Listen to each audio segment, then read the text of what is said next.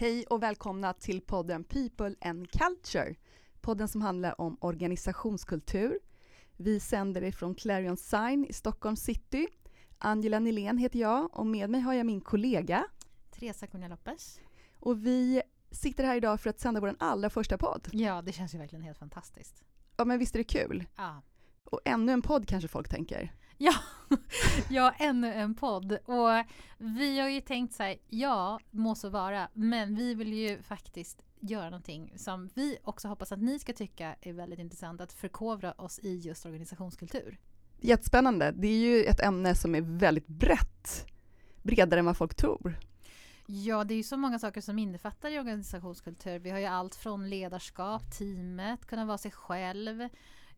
Det är väldigt många olika aspekter. Och varför ska man jobba med organisationskultur?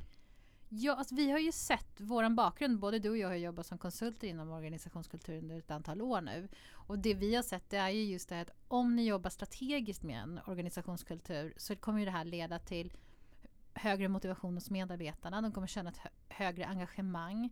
Tilliten kommer också komma. Och där har vi också sett, det finns ju studier och forskning som visar idag att tillit och engagemang leder ju också till bättre finansiella resultat. Och det här är ju så himla intressant. Eh, jag tror att eh, många förstår att det är viktigt att ha engagerade medarbetare, men att det direkt är kopplat till de finansiella resultaten, det är inte alla som har förstått. Nej, det är många som har den här att ja, ja, men det här med lite så här fluff, fluff, det mjuka, HR, ja, good to have, men kanske inte need to have. Det är en sån här liten börda många gånger. Men de som verkligen har förstått kopplingen till att har ni en stark kultur där det finns strukturer och processer kopplat till medarbetarna, då kommer det också leda till att ni når era affärsmål, bättre finansiella resultat som vi redan har nämnt om. Och vi kommer nog tjata om det ganska många gånger, men det är verkligen vårt, vad ska jag säga, vårt mission det är att faktiskt få företag, organisationer, ledningsgrupper att förstå att det här är big business. Det är värt att investera i era medarbetare för det är de som kommer se till att ni når era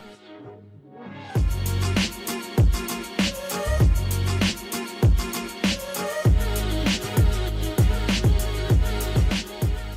Tror många tänker att det här är förknippat bara med rena kostnader, det vill säga man börjar direkt tänka på förmåner, lön och sådana saker. Men det är ju inte det det handlar om, eller hur? Det är ju bara en liten, liten del av att jobba med sin organisationskultur. Jag skulle säga att det är ju en hygienfaktor snarare. Jag, eh, man har ju hört ganska många ledningsgrupper nu som sitter och tycker att medarbetarna är ganska otacksamma. Ja men herregud, de fick ju åka till Rivieran förra året och nu vill de ju åka till något ännu finare istället. Och att det är det det handlar om. Och det är det ju faktiskt inte. Det är ju en viss del såklart, absolut. Det kan vara en konkurrensfördel om man jämför mot andra konkurrerande bolag. Men det är inte det som kommer leda till att medarbetarna vill göra det där lilla extra. Nej, det är bara att titta på den vanligaste anledningen till att folk byter jobb. Det är ju faktiskt för ledarskapet. Det är nummer ett. Det handlar inte om att man eh, fick en, en sämre konferensresa än på det nya bolaget. Nej, precis. Så det här är ju vårt ämne som vi ska prata om och som vi brinner väldigt mycket för. Men vi kan ju inte allt, även om vi kan mycket. Eh, och vill gärna lära oss ännu mer. Så vi kommer ju bjuda in gäster. Precis. Vi kommer bjuda in intressanta allt från företagsledare till experter inom området. Och det här är ju dels för vår egen skull, vi, det är ju rent egoistiskt också. Vi vill ju lära oss mer, det här är ju så fantastiskt intressant. Men också för er som lyssnar. Och ni får ju också gärna komma med eh, förslag på ämnen som ni vill att vi ska beröra. Så har ni några idéer, tankar, frågor som dyker upp efter att ni har lyssnat på den här podden så får ni gärna mejla oss på hello at culturebydesign.se. Och den här podden kommer mycket handla om också dela best practice. Det är ju någonting vi brinner väldigt mycket för. Vi vill förklara hur man jobbar med sin kultur strategiskt. Precis. För det är många som pratar om, och det tycker jag var så himla bra sagt av eh, Linus Jonkman på Prisjakt, även en känd eh, författare. Han pratar ju om det att det är så viktigt att skapa engagemang och att kultur är viktigt. Men det är inte så många som pratar om hur man gör det. Och där har vi ju sett många konkreta exempel under de åren som vi har jobbat som konsulter på hur man ska gå tillväga och det är det vi vill dela med oss av helt enkelt. Och ska vi berätta lite om vår bakgrund kanske? Ja men absolut. Ni kanske undrar lite vilka ni sitter och lyssnar på. um, ja, eh, Teresa Lopez då heter jag och jag har ju jobbat som organisationskonsult i några år. När jag har jobbat eh, mot Sveriges bästa arbetsplatser. Och eh, innan det så har jag jobbat med rekrytering och det tycker jag var väldigt intressant för att jobba med headhunting som då jag gjorde, executive search, där handlar det ju väldigt mycket om att bolag vill ha hjälp med att hitta rätt kandidater. Och det tycker jag var så intressant i form av att Ja, de kan säga att de är störst, bäst och vackrast. Men hur blir matchen sen då när man inte har varit transparenta med vilka man är och vad man kanske har för utmaningar? Och det kan ju leda till att personer kommer in i organisationerna har helt andra förväntningar än vad eh, företaget levererar. Och det gjorde ju att liksom jag började känna en lite större frustration helt enkelt. Jag har en fråga apropå eh, organisationer när det gäller rekrytering där. Skulle du säga att många har dålig eh, självinsikt i deras kultur? Oh ja, verkligen. Och där handlar det ju väldigt mycket om också så att vi märker de som gör det bra, de jobbar ju med culture by design. Men många organisationer där ute idag, de kör ju by default. Det är mer att kulturen bara sker beroende på lite vilka människor som är där och den kan ändras. Det kan också vara positivt men har man inte tagit ett strategiskt grepp om det så kan det också innebära att det kommer in dåliga influenser i form av nya medarbetare eller ledare som inte riktigt eh, lever den kulturen som man faktiskt vill ha från början. Så absolut. Jag tänker att många kritiker till organisationskultur och när vi pratar om det här och säger design och så vidare, att man ska jobba strategiskt mer, att det kan låta nästan lite manipulativt, som att man ska forma sina människor i organisationen till att bli annorlunda än vad de är. Men det är väl inte riktigt det det handlar om, eller hur? Nej, nej, så är det verkligen inte. Det handlar ju mer om att sätta fingret på vad som gör den här kulturen unik som man har idag. Det handlar ju om att man ska forma en kultur som gör att medarbetarna där känner igen sig. Man ska ta styrkorna ur det organisationen har och förbättra dem, göra dem ännu bättre och kanske då fila lite på de sakerna som man sen inser så att nej men här lever vi verkligen enligt våra värderingar eller värdeord eller vad det nu är. Vad, vad har man för ambitioner? Så att man committar till det på ett annat sätt. Och se att man är konsekvent kan man säga i sina värderingar och verkligen lever genom, genom alla sina processer som man jobbar med. Också tydlighet, att förtydliga den kulturen man har och liksom lyckas förmedla den så att man attrahera rätt människor som faktiskt tilltalas av den typen av kultur kan man ju säga också. Ja, där speciellt i rekryteringssammanhang så är det ju så otroligt lätt att det blir, jag vet inte hur många gånger man har suttit och sett sådana annonser företag som söker en driven person och här får du komma in och påverka och vi har högt i tak och så kommer de in där och så är det någonting helt annat. Det där är ju Ja, det är ju sån Det är någonting vi älskar, floskler. Ja! Högt i tak, vad har vi ja. mer? Klassiker. Ja, nej men verkligen. Um, ha många bollar i luften. Ja, exakt. här har vi många bollar i luften, här har vi högt i tak. Angela, berätta lite, ja. du, din bakgrund då? Eh, ja, Angela Nylén heter jag och jag har också jobbat som konsult på Great Place to Work. Det var ju där vi träffades eh, och blev förälskade, höll jag nästan på att säga. Men tyckte väldigt mycket om att jobba med varandra. Eh, också med många av Sveriges bästa arbetsplatser. Eh, och innan det så kom jag från att ha jobbat dels inom HR och sen så har jag jobbat med kundmötande och kundprocessen. Så jag har varit väldigt mycket på andra änden och hjälpt organisationer till att bli bättre mot sina kunder. Och det hänger ju väldigt, väldigt mycket ihop med eh, medarbetarnas engagemang och trivsel. Så pass mycket faktiskt att man kan säga att har man inte ett engagemang hos sina medarbetare och en hög grad av motivation så kommer man aldrig kunna leverera ett konkurrenskraftigt kundmöte. Så därför brinner jag väldigt, väldigt mycket för den här frågan och därför kan jag verkligen skriva under på det här att det visar sig på sista raden. Därför att ni kommer också bli konkurrenskraftiga ut mot kund om ni jobbar med de här frågorna. Om ni har medarbetare som, som trivs och brinner för företaget. Jag älskar ju Simon Sineks eh, citat, det här eh, “Customers will never love your company until your employees do”. Eh, det är verkligen så sant och jag tror att de flesta skriver under på det. Och har man någonsin varit med om i kundperspektivet och haft en sån här fantastisk kundupplevelse när man bara går ut ifrån en butik eller slänger på luren från ett kund, eh, ja, men en eh, kundtjänst eller liknande och bara känner sig, åh vilken, jäkla vilket bra möte. Så är det ju oftast för att den personen man har haft kontakt med har sett liksom utanför boxen och haft ett helikopterperspektiv och sett dina behov som kund och organisationens mål som helhet och inte bara tittat på sina arbetsuppgifter här och nu. Så det har liksom, de har lyft blicken och sett till att försöka lösa kundens problem. Har det inte också väldigt mycket att göra det här med att känna stolthet också? Exakt, det kommer ju med det. Man, är, man brinner och man är stolt för det man gör och man förstår också organisationens syfte, mening och så vidare, vilket gör att man har ett väldigt lätt sätt att förmedla det och tydligt sätt att förmedla det till kund. Så det här är ju verkligen, det var en, en ganska tydlig, eller rak, eh, vad ska man säga, det var, det var väldigt lätt för mig att välja att börja jobba med just engagemang och medarbetare efter det här, för det kändes som att det är där man måste börja för att få liksom rätt i slutändan. Jag tycker det är så intressant också. Eh, jag tänker på Nordströms i USA, den här stora varuhuskedjan.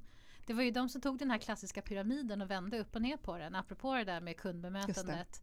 Att eh, vanligtvis var det alltid CEOn som var satt högst upp i pyramiden. Och vänder man på den då är det egentligen mer att man har de som möter kunderna, det är de som är högst i kedjan. Mm. Och sen så ska alla andra, allt från närmsta chef, teamleaders och så vidare, och så vidare hela vägen ner till CEOn ska snarare vara möjliggörare mm. för att de som står där ute på, på golvet då i det här fallet som varuhusen har ska kunna göra sitt bästa. Precis, och vi har ju flera, Janne Karlsson, eh, gamla SAS-Janne, som har skrivit den boken Riv pyramiderna. Har ni inte läst den klassikern så ska ni göra det, för det handlar ju precis om samma sak. Att ge mandatet till de som faktiskt möter kunden, för att låta dem ta besluten, för de har bättre koll på vad kunderna vill och behöver. Eh, och det här är ju verkligen så, det är sådana exempel på när man gör det rätt och bra mm. och hur lyckosamt det kan bli. Mm det finns ju, och särskilt när det går verkligen i linje med den kulturen man har som organisation, så jag tycker det här är två saker som ska spela med varandra. Man ska ha samma sätt, tankesätt mot kunden som man har mot sina medarbetare i organisationen. Mm. Eh, det är då det blir 100 procent. Och det är ju lite det här jag tänker också som den här podden skulle kunna handla om. Det är ju också från olika perspektiv. Vad, apropå det du sa det här med att organisationskultur, det innefattar ju så mycket. Så vi hoppas ju på att kunna få in den typen av um, personer som har den erfarenheten också. Hur jobbar man med organisationskulturer i till exempel kundbemötandet? Hur mm. spelar den in där? Det kan vara säljande funktioner, det kan vara ja, you name it, alla olika typer av funktioner i en organisation. Mm. Så att vi hoppas att hitta de här nyckelspelarna tänkte jag säga, som mm. ska kunna komma in och även inspirera er i det här. Vi vill även prata om klassiska misstag eller tabbar som man har gjort, för att man kan ju lära sig otroligt mycket av saker man gör fel också. Ja, så att ni inte ska behöva göra samma fel. Precis. Och dagens avsnitt då, Teresa, vad, vad tänker vi att det ska handla om? Ja, men det, det är ju svårt att komma undan de här tiderna vi befinner oss i nu. Det här med corona är ju på allas näthinna och vi eh, berörs ju av det väldigt många på olika sätt. Så vi pratade ju lite om det här, ja, men vad, vad skulle vårat bidrag kunna bli i den här, eh, den här tiden, den här debatten eller vad man ska säga. Och då pratar vi om just det här men liksom, hur skapar man en stark organisationskultur remote? Precis, och det är ju många organisationer, eh, om man lägger corona åt sidan för en stund, så är det många organisationer idag som faktiskt bygger sin organisation på det sättet. Man har inget fysiskt kontor, utan medarbetare som kanske sitter över hela världen. Mm. Så det här är ju väldigt eh, het puck annars också, en ganska vanligt förekommande fråga, eh, har det varit för mig i alla fall, när vi har jobbat med de här eh, organisationerna tidigare som har velat stärka sin arbetsplatskultur. Ja, men just hur gör man? Hur skapar man en vi-känsla, en teamkänsla, ett, ett vi? När man har folk som sitter antingen på remote eller kanske till och med hos andra kunder och så vidare. Det är ju lite en större utmaning. Eh, så det blir dagens tema helt enkelt. Ja, precis. Vi kanske ska förklara varför är det viktigt och hur gör man det? Men det som är viktigt, det vi menar när man säger jobba strategiskt med sin kultur, det är att man behöver ha vissa strukturer och processer för sitt arbetssätt. Och det har man inte alltid när man startar ett bolag. När man är ganska små, så av den enkla anledningen att det inte behövs. Det, är liksom, det räcker med att vi sitter nära varandra, vi kan prata om allt. Men ju vartefter man växer och man blir fler och fler medarbetare så riskerar att saker faller mellan stolarna, eller man vet inte vem som äger vad, man, vet, man har inget hur man jobbar utan alla gör lite på sitt sätt. Så det blir en mischmasch av olika sätt att arbeta på. Och de olika sätten kanske inte går i linje med så som man som organisation vill verka. Så man behöver se över sina strukturer och processer, hur tråkigt det än låter, i alla områden, eller vissa kärnområden kan man säga som vi brukar titta på eh, och se att de går i linje med det som man, så som man som organisation vill verka, ens värderingar. Och sen är det väl också minst lika viktigt att också kunna förklara varför man gör det man gör. För att de som var med från början, de har ju en väldigt tydlig bild av vi rekryteringsprocessen går till på det här sättet för att. Mm. Men de som är nya in, de kommer ju inte förstå det. Mm. Så det handlar ju också om att kunna sätta fingret på så här, varför vi gör det vi gör så att inte alla får olika verkligheter av de strukturerna och processerna som ändå finns. Nej, men precis, och ju tydligare de är kopplade till ens värderingar desto lättare är det. Eh, ju längre ifrån man kommer desto mer behöver man liksom förklara det här. Men vanligt är också tror jag att många organisationer har ett, flera olika arbetssätt men egentligen aldrig ifrågasätts varför de har, gör på det sättet de gör. Eh, det tror jag är jättevanligt att vi, vi har den här typen av sammankomst. Ha, varför har ni det? För att vi behövde ha någon sammankomst. Man har liksom inte satt i perspektivet på det och tittat utifrån och funderat på men liksom, om man tittar från vår organisation och från det vi vill göra och det vi står för. Varför gör vi så här? Och det är jätteviktigt om man nu ska jobba strategiskt med kulturen att fundera igenom. Och lite det här att få värderingen att leva i kulturen. Att man vänder på det också. Visst, det finns ju många organisationer idag som jag har ju varit med om eh, kunder som jag har jobbat med som har sagt att ja men omtanke är en av våra värderingar.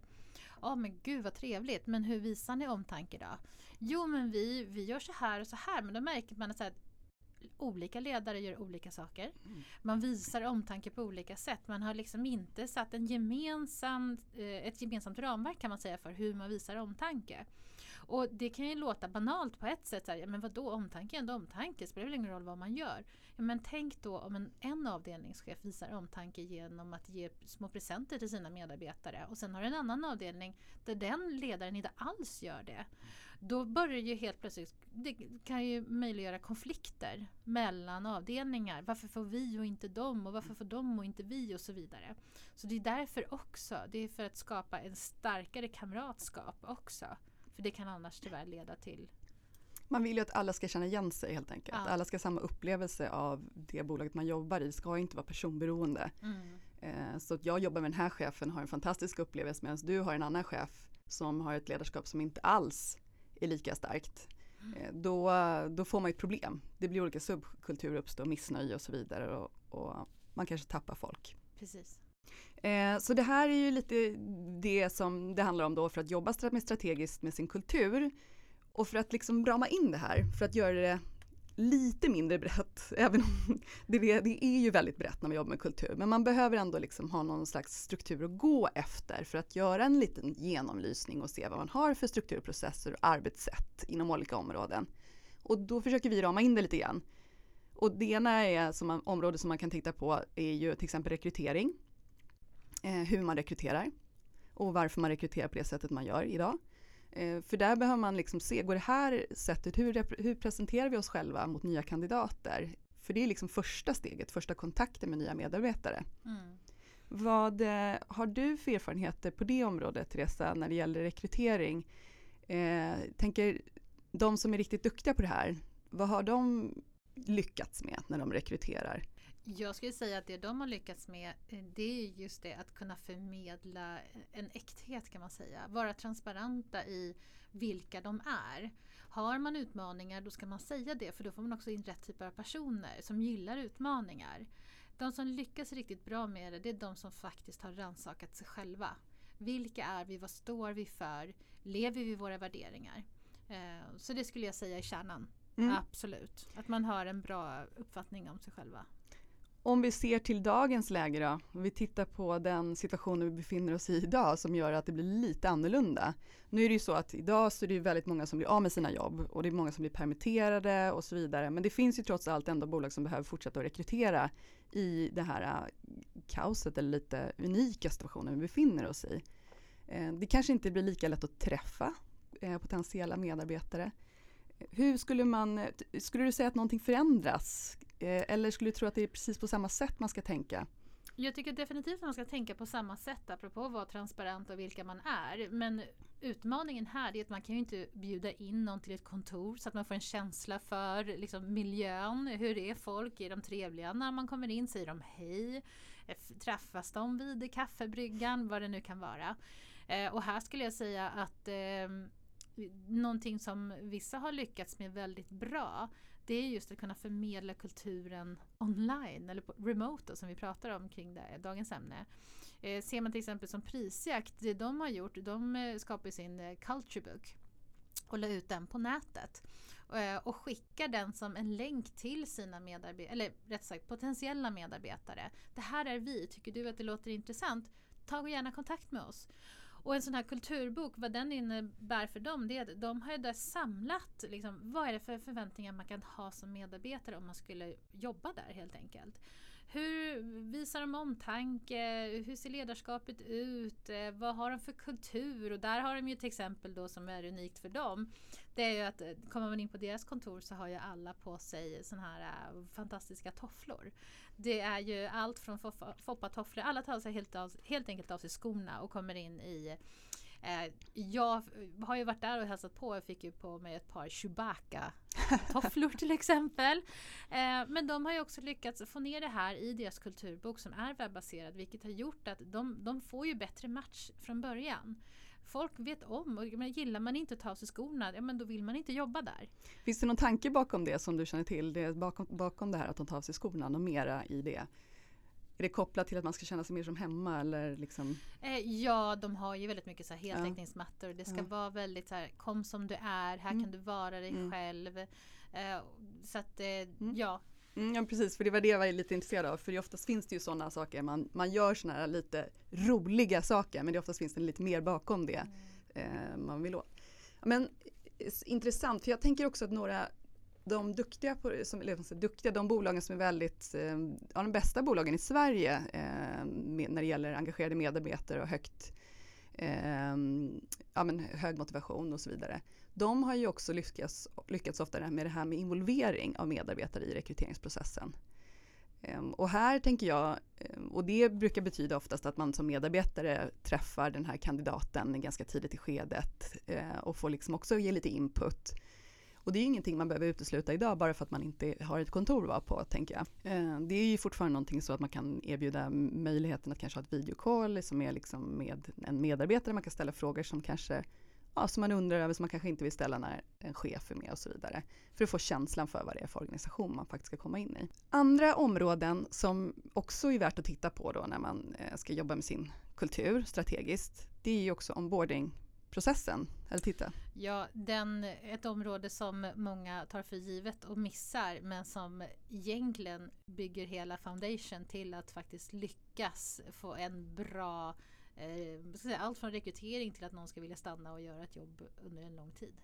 Ja, jag skulle säga en vanlig sak är att man ser onboardingprocessen som bara den här lilla checklistan när medarbetaren kommer till kontoret första dagen det är ju oftast där man som medarbetare eller som eh, organisation tittar. Ja, alla saker ska finnas, dator ska finnas på plats, alla verktygen som att kunna komma igång med sitt jobb.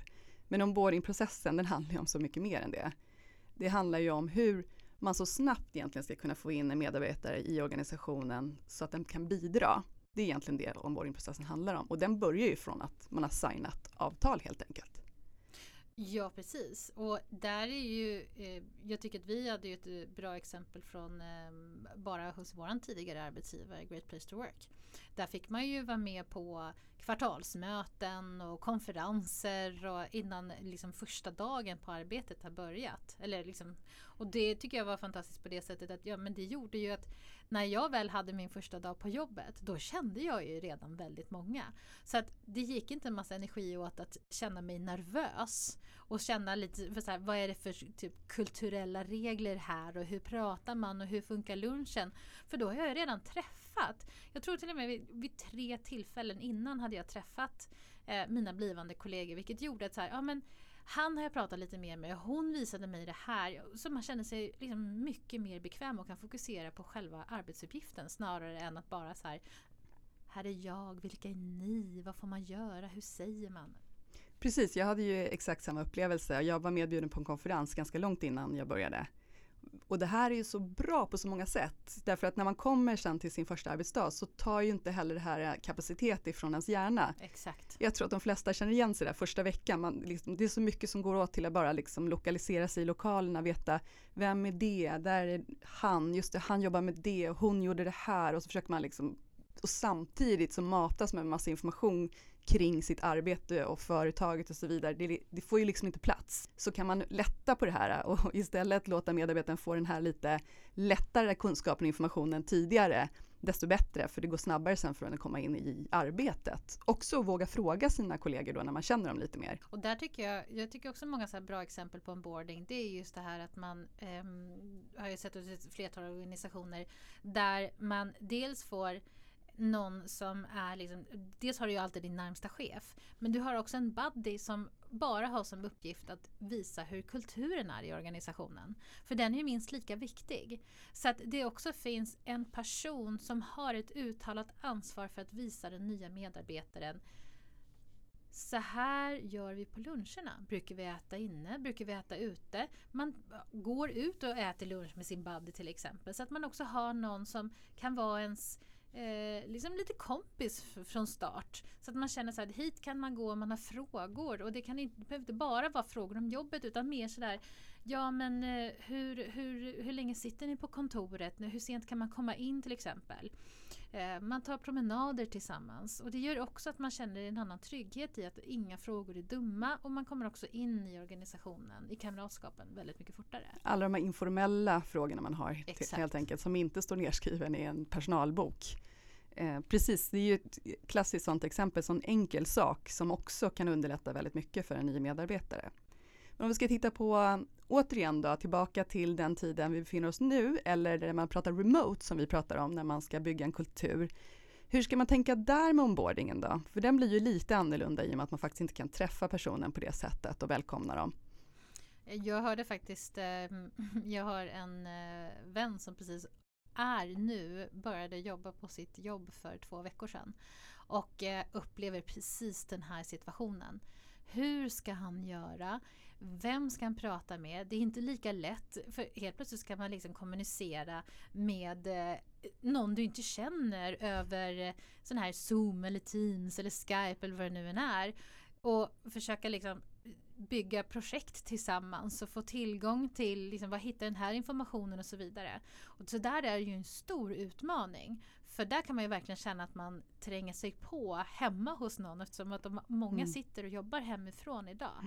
Eh, så där är det ju superviktigt att deras då närmsta chef eller ledare som vi föredrar att säga ehm, faktiskt har kommunicerat vilka förväntningar kan man ha? Hur ofta kan man höra av sig? till båda parter egentligen. Den som har jobbat där i några år men också den nya. Är det okej? Okay? Liksom så att man även kanske då har en buddy i det sammanhanget att den som har jobbat längre vet om så här, okej, okay, jag ska faktiskt checka in med den här personen lite oftare för att se att den liksom får den hjälp med det den behöver. Och där tycker jag det är superviktigt att man som ledare verkligen kommunicerar då, dels själv med den nya men också med den som får den här buddy-rollen. Att få den att förstå att det är en väldigt utsatt situation för den här nya och att vi människor funkar så rent psykologiskt. Att vi vill inte tränga oss på, när vi, speciellt när vi inte känner folk ordentligt. Och det kräver ju väldigt mycket från de eh, som redan jobbar idag. Men eh, jag tror bara, bara kunskapen, vetskapen om att det är så kan ju hjälpa till att det känns kanske mer naturligt att man hör av sig till den här personen då. Och jag skulle vilja uppmuntra eller slå ett slag för att faktiskt då använda just videokameran för ibland väljer vi att stänga av den i sådana här Zoom och liknande för att bara prata med röst. Men har man inte sett så kan det ge ganska mycket att man får se folks ansiktsuttryck när de pratar och så vidare. Det, det är lite så vi lär känna varandra, att man, man lär sig röstläget och läser av ansiktet. Så använd det även om du känner er obekväma så kan det vara väldigt kan vara viktigt precis här i början för en medarbetare att faktiskt få se ert ansikte när ni pratar. Så att man inte får lämna så mycket till tolkning som det kan bli. Men det är intressant tycker jag. Jag, jag brinner jättemycket för onboarding för att jag tycker att det är ett område som är väldigt underskattat generellt och det finns så mycket enkla saker som man kan göra och jobba med för att bara utveckla den processen. Och framförallt så brinner jag väldigt mycket för just det här preboarding som jag tycker många organisationer missar. Och det är från att man har skrivit på sitt avtal till att man faktiskt eh, gör sin första arbetsdag. Och det, den, det är många som bara lämnar det där tomrummet och ibland kan det vara ganska lång tid. Det kan ju vara flera månader. Ja, eh, och där tycker jag att liksom, det finns så små enkla grejer man kan göra för att visa att man verkligen liksom, ser den här människan. För tänk er, så fort man har skrivit ett avtal med en ny arbetsgivare, då är man faktiskt mentalt redan hos den nya arbetsgivaren. Det är inget man säger högt, men så funkar vi. För att då är liksom, man, man längtar lite dit, snart är jag där på det nya stället. Så använd den den entusiasmen och det engagemanget, liksom spä på det genom att höra av er, skicka saker, liksom få personer att känna liksom som en del av organisationen redan från början, även om man inte är det riktigt än. Så precis som, som du tog upp som exempel från vår före detta arbetsgivare, att man blir inbjuden kanske på AVs eller man, man får liksom vara delaktig på möten och så vidare redan innan. Det är ett supersätt. Eller som en av våra kunder som gjorde det, de eh, skickar ju hem eh, choklad. Sju chokladbitar, en för varje dag. Det var alltså en vecka innan man ska börja så får man sju chokladbitar och liksom visa på så här, ja men vi ser verkligen fram emot att du ska börja jobba. Och det, det var ju någonting som vi också började göra sen ju på Great Place to Work. Men jag tycker det är så här fantastiskt initiativ Mm. också. Det är så här, det är så här, vad kostar det? Det kostar ingenting. Men bara den omtanken. Jag vet ju själv, jag som älskar choklad. Jag tyckte Mm. det var fantastiskt kul att få en chokladask. Lite mystisk brun eh, pappersförpackning först. Men sen när man öppnar den och så bara så här, åh, så handskrivet brev om att välkommen till oss. Vi ser fram emot att se dig om en vecka. Det tycker jag var ett så otroligt bra initiativ. Och det får oftast väldigt stor spridning också. Det är oftast väldigt många som vill dela det här och visa upp det för andra. Titta vad välkommen jag blev från min nya arbetsgivare. Ja men det skapar ju stolthet. Otroligt mycket stolthet. Det, man kan ju dra det där stämplet längre. Jag tänker, något som jag funderar när jag funderar på det här med onboarding och skillnad nu när man är liksom, man inte kanske träffar personen. Det tänker jag, där behöver man nästan vara ännu mer personligare i sin onboarding. Alltså för att man ska känna sig sedd, tänker jag, som medarbetare. Så sådana där, jag vet ju en annan organisation som en kund till mig som jag jobbar med, de ställde lite personliga frågor. Eh, som var lite konstigt sådär innan, jag tror det var slutet på, liksom efter de hade skrivit avtal, men vad, vad är din favoritmusik eller ditt favoritgodis och sådana saker. Och sen så stod det på skrivbordet då, det här favoritgodiset, de spelade favoritmusiken när, när medarbetaren kom första dagen och så hade de ballonger i liksom den färgen som de tyckte om. Och, och det här är ju någonting man faktiskt också kan ta med sig även om man sitter remote. Man kan ju skicka hem ett lite personligt paket för att visa att vi, vi vet vem du är. Eller om det är saker man smyger in ännu bättre i anställningsintervjun kanske, Var man brukar semestra någonstans och sådär, vad man har för favoritland eller vad det är. Och så kan man liksom spinna vidare på det och bygga något personligt. Eh, För sådana saker får som sagt extremt stor effekt även om de kostar väldigt lite pengar som du sa.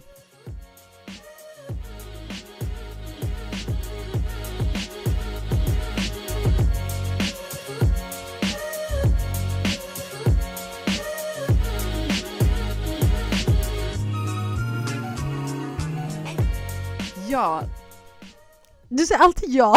ja, ja. ja. Så. Det finns ju väldigt mycket att prata om när det gäller kultur på remote märker vi. Det är ju en hel del saker som vi skulle vilja fortsätta prata om. Exakt. Så vi tänkte göra så här att vi tänkte faktiskt fortsätta med det här i nästa poddavsnitt helt enkelt. Så vi har ju berört väldigt viktiga ämnen. Vi har ju pratat om just vikten av organisationskultur eh, och just det här med vart börjar det? Jo, rekryteringsprocessen och sen vidare onboardingen. Men vad kommer vi prata om i nästa avsnitt då? Nästa avsnitt kommer vi prata om ledarskapet. Det ställs ju speciella krav på ledarskapet. Vi kommer också prata om vad man gör för individen ska kunna leverera och prestera sitt bästa. Och sist men inte minst så ska vi prata om teamet. Hur gör man för att bibehålla en teamkänsla i sådana här tider eller om man har en organisation som är på remote. Precis. Så tycker ni att det här lät intressant och vill eh, följa vår nästa podd så är ni mer än välkomna. Och har ni frågor, funderingar, någonting som ni vill att vi ska ta upp i nästa avsnitt så får ni gärna höra av er till hello at culturebydesign.se. Tack så jättemycket för att ni lyssnade. Tack!